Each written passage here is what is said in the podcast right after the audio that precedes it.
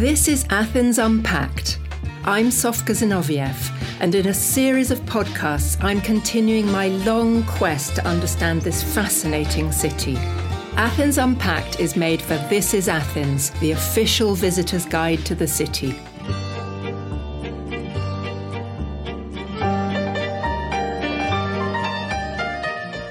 Athens had more than its fair share of crises in the 20th century dictatorships, occupation, wars, refugees.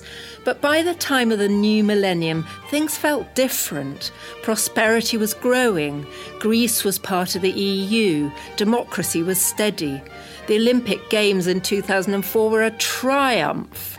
A new urban generation was growing up without stories of hunger or war. What could possibly go wrong? The economic crisis of 2010 came as a huge shock. There was mass unemployment with all the inevitable knock on troubles. Athenians moved in with parents and grandparents, they left for the village or emigrated. In the winter, apartment blocks didn't turn on the centralised heating. People started burning branches from street trees. It was tough. Here's a short clip from a Channel 4 news report. At the height of the holidays, a vision of Greece few would recognise. After the debt crisis, one in five people here is out of work, and it now has one of the highest rates of homelessness in the EU. What's interesting, though, is how much the arts flourished. This was partly because actors, musicians, and all sorts of others still worked without being paid partly because people have always poured their pain into poetry, painting, or other forms of creativity. There were also some major cultural events. For example, in 2017, the huge contemporary arts festival Documenta uprooted itself from Kassel in Germany and moved to Athens. This was an astonishing honour for a city still recovering from appalling debt. Documenta 14 brought thousands of artists, curators, gallerists, and art lovers from all around the world over several months. One contributor was my father, Peter Zinoviev. In the 1960s and 70s, he was a pioneer of electronic music and synthesizers. He worked with all sorts of musicians, including Pink Floyd, the Beatles, and David Bowie, and he still writes avant garde computer pieces.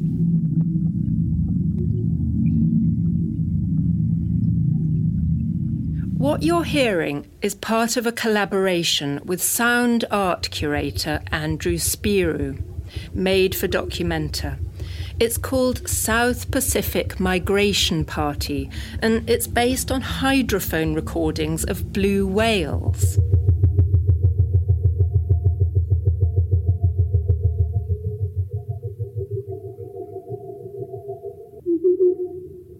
The second decade of the millennium also saw a mushrooming of ambitious cultural centres.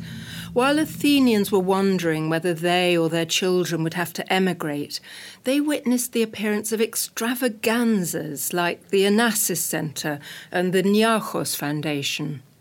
There's a long tradition of benefactors in Athens. Unlike many other European countries, Greece never had a nobility which might have funded the arts. It was part of the Ottoman Empire. There was no Renaissance as in neighbouring Italy. But ever since Greece became a nation state, the wealthy have stepped in as patrons. The whole world knows of Greece's ship owners. Many of them rose from humble beginnings to acquire Croesus like wealth. They're famous for their yachts, private islands, and lavish parties. They're perhaps less well known for their cultural proclivities.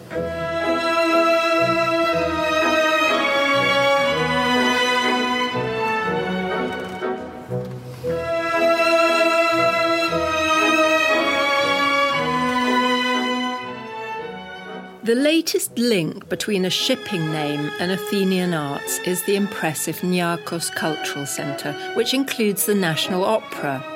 It was designed by the Italian architect Renzo Piano and rises up by the sea at the bottom of Syngrou Avenue. All around is a park with fountains and walkways through mature olive trees. I'm going there to discuss big benefactors with Sudha Nair Iliadis. I met Sudha soon after arriving in Athens. Shopping at my local street market, I encountered a vision of beauty with two young children. She was chatting to one stallholder in Greek, another in Hindi, and answering her phone in French. Born in India, Sudha runs Athens Insider, a prize winning English language magazine that's still going strong after two decades. Her numerous skills also include being a trained yoga teacher and holding a pilot's license. So she's just the person to untangle the interesting marriage of big money and the arts.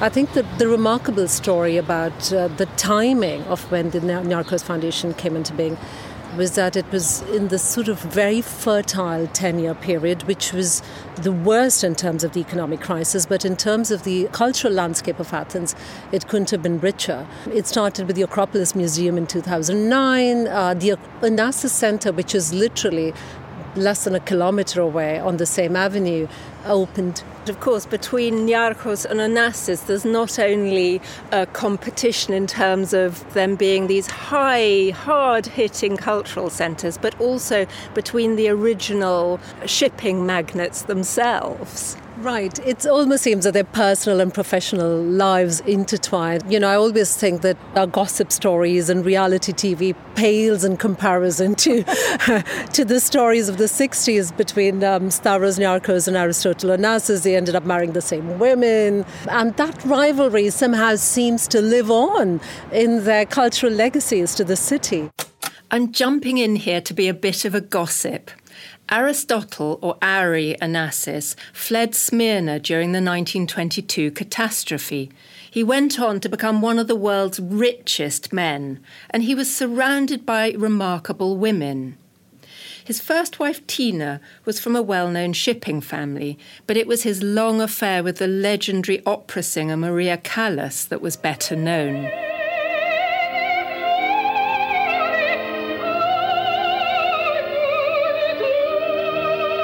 He eventually abandoned her for Jackie Kennedy, widow of the assassinated president, and the world's media went crazy. Here's a clip from an old documentary. Six weeks later, the wedding took place on his private island in the Ionian Sea. He was the one man in the world that could supply her with the security, with the safety, with the, with the, the wonderful sort of lifestyle that she wanted and had become used to. You know, he was the man that could make up for Air Force One. Media from all over the world descended on Skorpios. Not even on board the Christina was the wedding party safe from the journalists who were in their own boats. Any notable appearance, as that of John Kennedy Jr., provoked hysteria among the paparazzi, and the Greek Coast Guard had to restore order. In the meantime, Onassis' first wife, Tina, had married his rival, Stavros Niarchos, who also happened to be her sister's widower. Got that? Okay, so now back to Sudha. So you have the Stavros Niarchos Foundation, which is in a huge parkland and which houses more the classical arts. It houses a national library and the National Opera. The Onassis uh, Cultural Centre is in a sort of monolithic block of Thasos marble. It's closed in on all sides, except in the evening when it almost has this translucent quality and you can seem to peer in. And their cultural offering is a lot more avant garde, it's more experimental theatre, more visual installations, digital art. So it's interesting how that rivalry has uh, played into how, you know, their cultural offerings to the city as well. In fact, uh, Stavros Niarchos and Aristotle Onassis are but two examples of the numerous benefactors who not only helped create the Greek state but gave it its cultural identity or its modern cultural identity at least. The Goulandris Foundation, for example, have not just a Museum of Cycladic Art and, and a National History Museum, but their recent gift to the city has been um, the Museum of Modern Art. And what's interesting is that they've moved away. There's been a real paradigm shift from these boxed in, institutionalized museums and galleries, and that's changed to it being a more accessible space for. Um, children who are interested in bookbinding to people who want to do yoga under the watchful gaze of Manet or Cezanne. And, and I think that's what's interesting as well, in the sense that not only are these spaces really open to the public in the truest sense of the term, but also that art has also moved out of the buildings and into public spaces. People used to come to Athens um, probably wanting to see the ancient sites and the museums, but this has really changed now. It has indeed. And somehow, this soft power, which combines culture and tourism, is attracting a new kind of visitor to Greece. Someone who's interested in the contemporary aspect of the city, in the in the new cultural offerings the city has to offer, and well, of course, we'll always have the Acropolis, but we also have these modern temples to art and culture.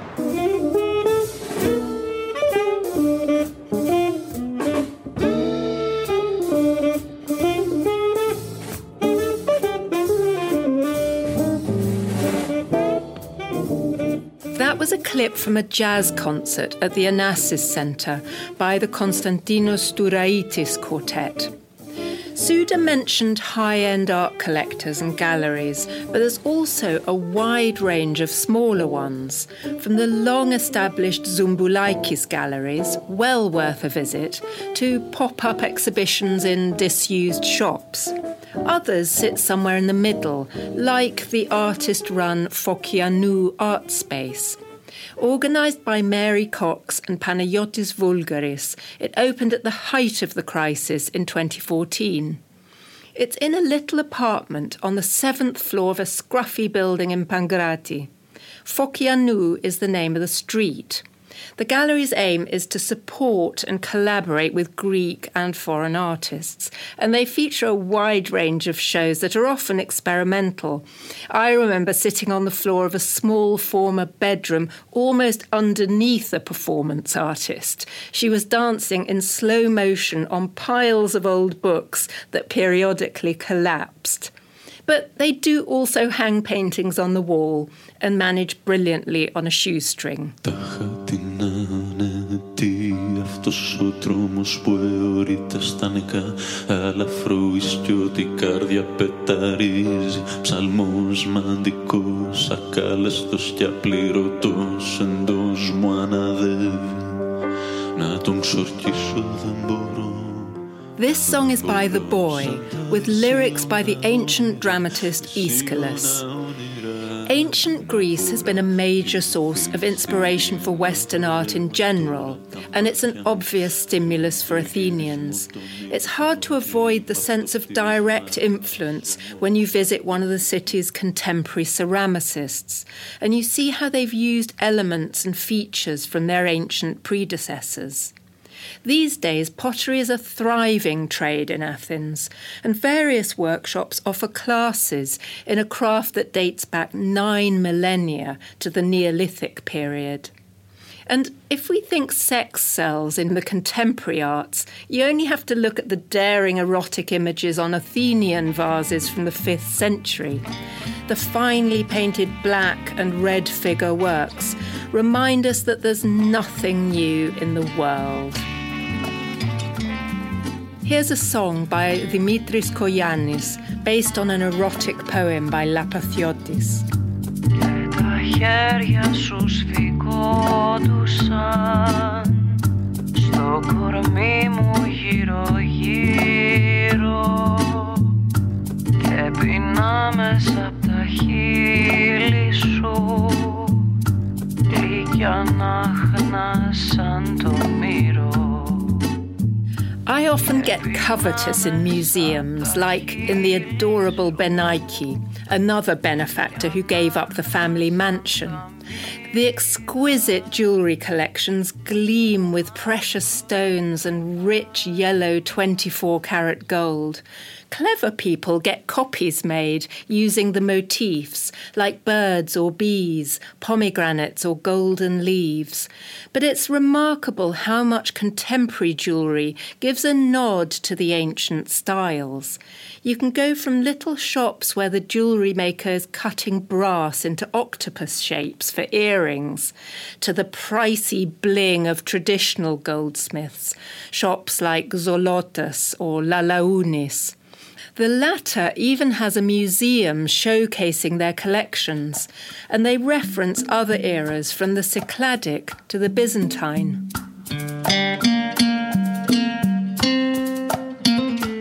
Recent years have also witnessed a flowering of street art in Athens. There are some big names resurrecting a tradition I'd argue dates back to cave painting. Amongst Athenian stars, I'd include Ino, who often covers the side of a whole apartment block with his black and white pictures. I'm also intrigued by Fikos. His beautiful work combines street art with the traditions of Orthodox religious painting. He's actually a trained iconographer. I'm going to meet someone who worked as a street artist before he became an urban geographer. George Papam, or Papamathiakis to give him his full name. George suggested we start in Exarchia and walk down into Psiri. I'm interested to hear about the difference between street art and graffiti, which we addressed in episode 5. So graffiti is usually just a signature to convey the identity of the person who, who is writing, and usually it's letters. And we have others that are pictures that they're trying to show something to convey a message. That's closer to what we call street art. So usually street art is something more catchy to the eye. It has more colors, it's more bright. So in the area of uh, Exarchia that we see a lot of political graffiti and a lot of um, uh, pieces uh, that try to commemorate events or people. This one is an example of a piece that commemorates Zak Kostopoulos, who was an LGBTQ activist who was attacked and killed in 2018.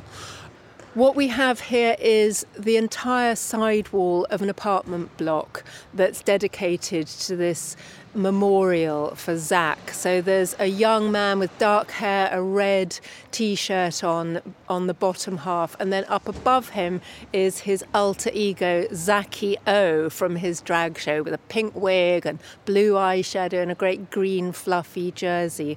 And it's both sad but also there's humor and it's a beautiful piece of street art.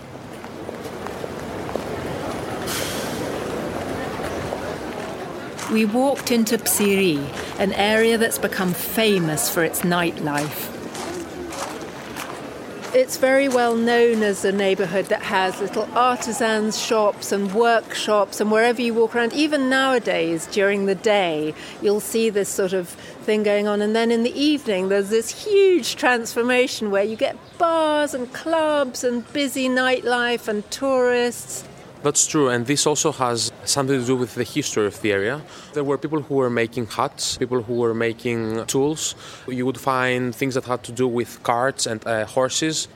We're just outside the fire brigade's office here in Psyri, and I can see there's a lot of art both on the walls but also up in front of some of the windows. What's going on here? Yes. There are canvases on top, and uh, we also see this, let's say, informal gallery of street art with pieces that were commissioned by the fire brigade.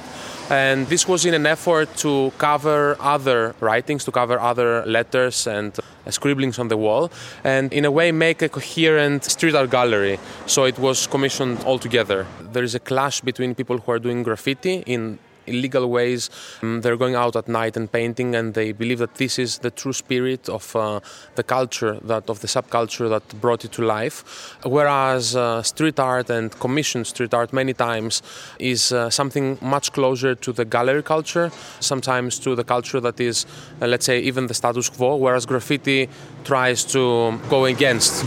There have been a number of programs, schemes from the municipality or the Ministry of Culture that have been active in the neighborhood regarding street art and large scale murals that were commissioned to, in order to beautify the area. Especially after 2008 and during the economic crisis, there were a lot of people coming from abroad, artists who came to Athens to experience the situation but also paint. I really like this wall down here. There's a jazz band that's been painted up the side of the wall. It's very colourful. Uh, do you think it's done by Greeks or by foreigners? I'm almost sure it was done by foreigners. I think they were invited by one of the galleries that are on, on this street. That was a small gallery related to graffiti and street art. So they were mostly bringing in people and artworks that are related to the graffiti and street art scene.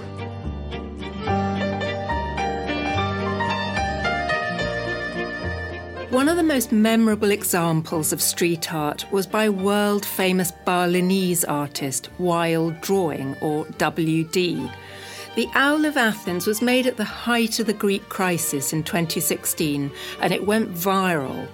It covers two walls of an old house, and the work refers to Athena and her Owl of Wisdom, and also to the concept that knowledge speaks, but wisdom listens.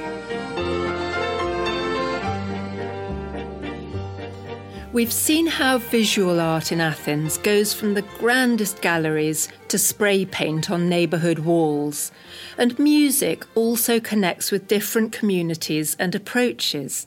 I'm going to talk to Chris Humphreys. We met him in the last episode describing his efforts to climb out of an oily baptismal font.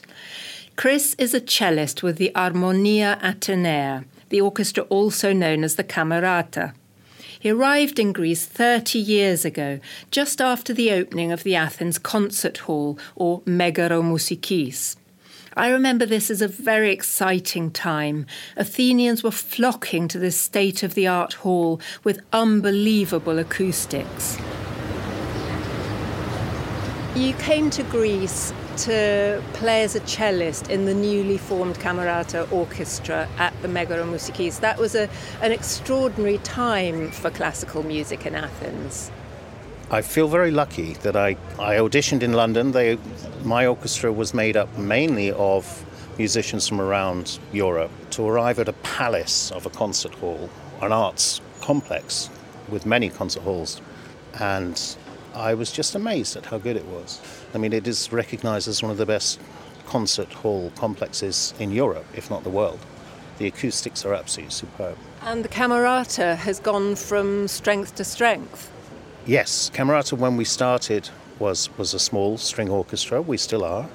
Well, about 10 years ago now, we decided to concentrate more on Baroque music. We were lucky enough to have George Petrou, who's a multi award winning conductor and he's taken us from being a, a, local Greek orchestra, let's say, to being one of the best Baroque orchestras in Europe.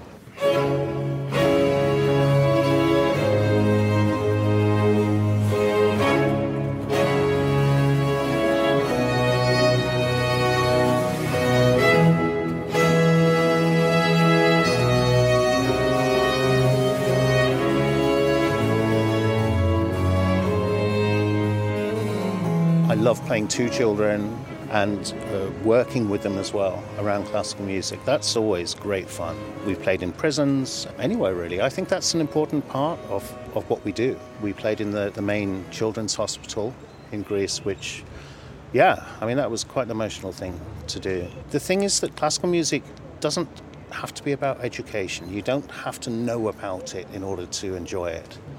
And if we think about where classical music came from, it started I don't know, a thousand years ago, with monks writing down the first notes. We went on from that to composers creating pieces of music written down in order to glorify God, which were played in church services. When the Great Schism happened and the Orthodox side of the religion split, they decided that there should be no music making as such in a church. The other thing is that, of course, apart from churches, it's often been royal courts or the aristocracy who have sponsored music. And because of Greece's history, as being part of the Ottoman Empire, it wasn't the centre of somewhere that was sponsoring and supporting music. So it had a kind of double whammy. Yes, you're absolutely right. And in Athens, we have a kind of amazing variation now between these huge, powerful centres of culture, like the Megaro Mousikis, and then we have a real grassroots flowering of the arts even in times of trouble and difficulty. Yes, there are more, by far better concert halls in, in Athens than there are in London, for example. but of course, you don't need a concert hall to play even a classical concert. And every Christmas, for example, we come down, no matter what the weather, I have to say, we come down and give a concert in the lo- my local park, the Pedion tou Areos. We walked with Chris to the Pedion tou Areos, or Field of Ares Park. By the way, this is a lovely green space, and there's a fabulous walkway lined with statues commemorating the heroes of the 1821 revolution. Chris brought his cello and played some Bach, much to my delight, and of the birds who sang along.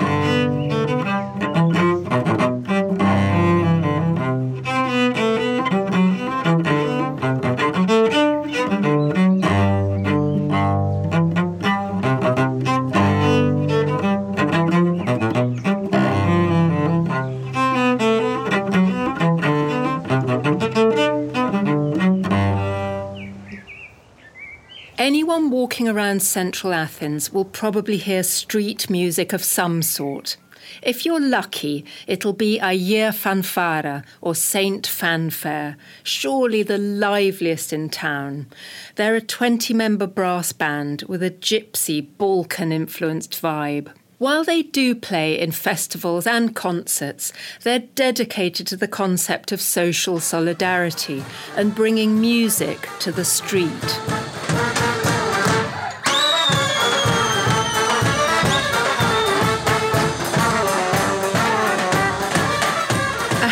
Passed around for contributions, but they also work with children and in community projects.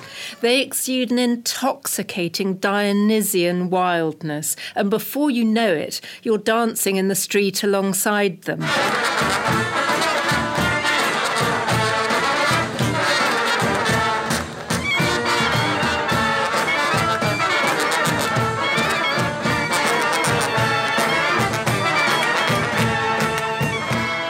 Delighted that if you're listening here, you've followed me to the end of the series. I hope you've enjoyed my unpacking of Athens. It's been quite an experience for me, especially talking with so many talented, interesting people who taught me much I didn't know. One of the worst parts has been everything I had to leave out, especially the rich, multi layered nightlife that's so fundamental to Athens. I don't mean the organised aspects, like Athens's many theatres of all shapes and sizes, though that is a sad absence here but the informal side that brings out many of the best characteristics of Athenians. The experience of sitting outside on a warm evening with friends, a parea or company. You're eating delicious food, drinking wine, smoke is pluming up towards the stars. Everyone is talking, shouting, singing along to the music.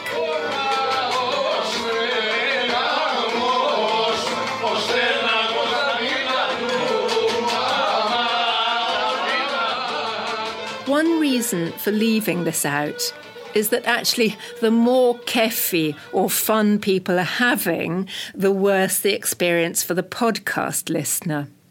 But there's a more obvious reason for this absence.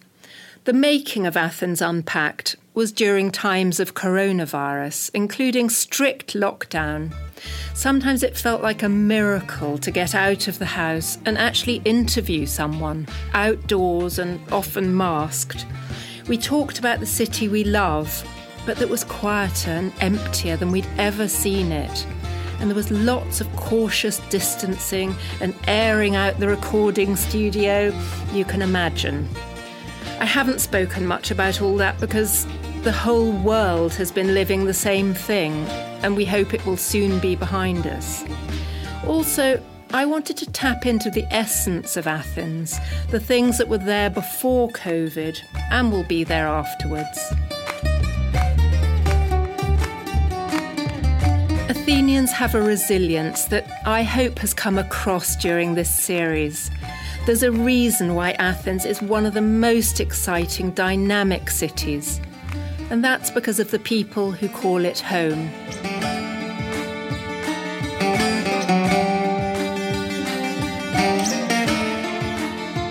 I am Sofka Zinoviev, and you just listened to Athens Unpacked for This is Athens, the official visitor's guide to the city of Athens, online at thisisathens.org. You can find all episodes of Athens Unpacked on Spotify, Apple Podcasts, or any of your favourite podcast apps. Athens Unpacked is a production of pod.gr. Thanks to Katerina Bakoyani for her endless support. Producer Michalis Kamakas. Sound engineer Chrisa Kurenda. Director of Productions Elena Dimitraiki. Assistant producer Lara Papadimitriou. Original theme music by Anna Papadimitriou. This podcast is funded by Greece and the European Union.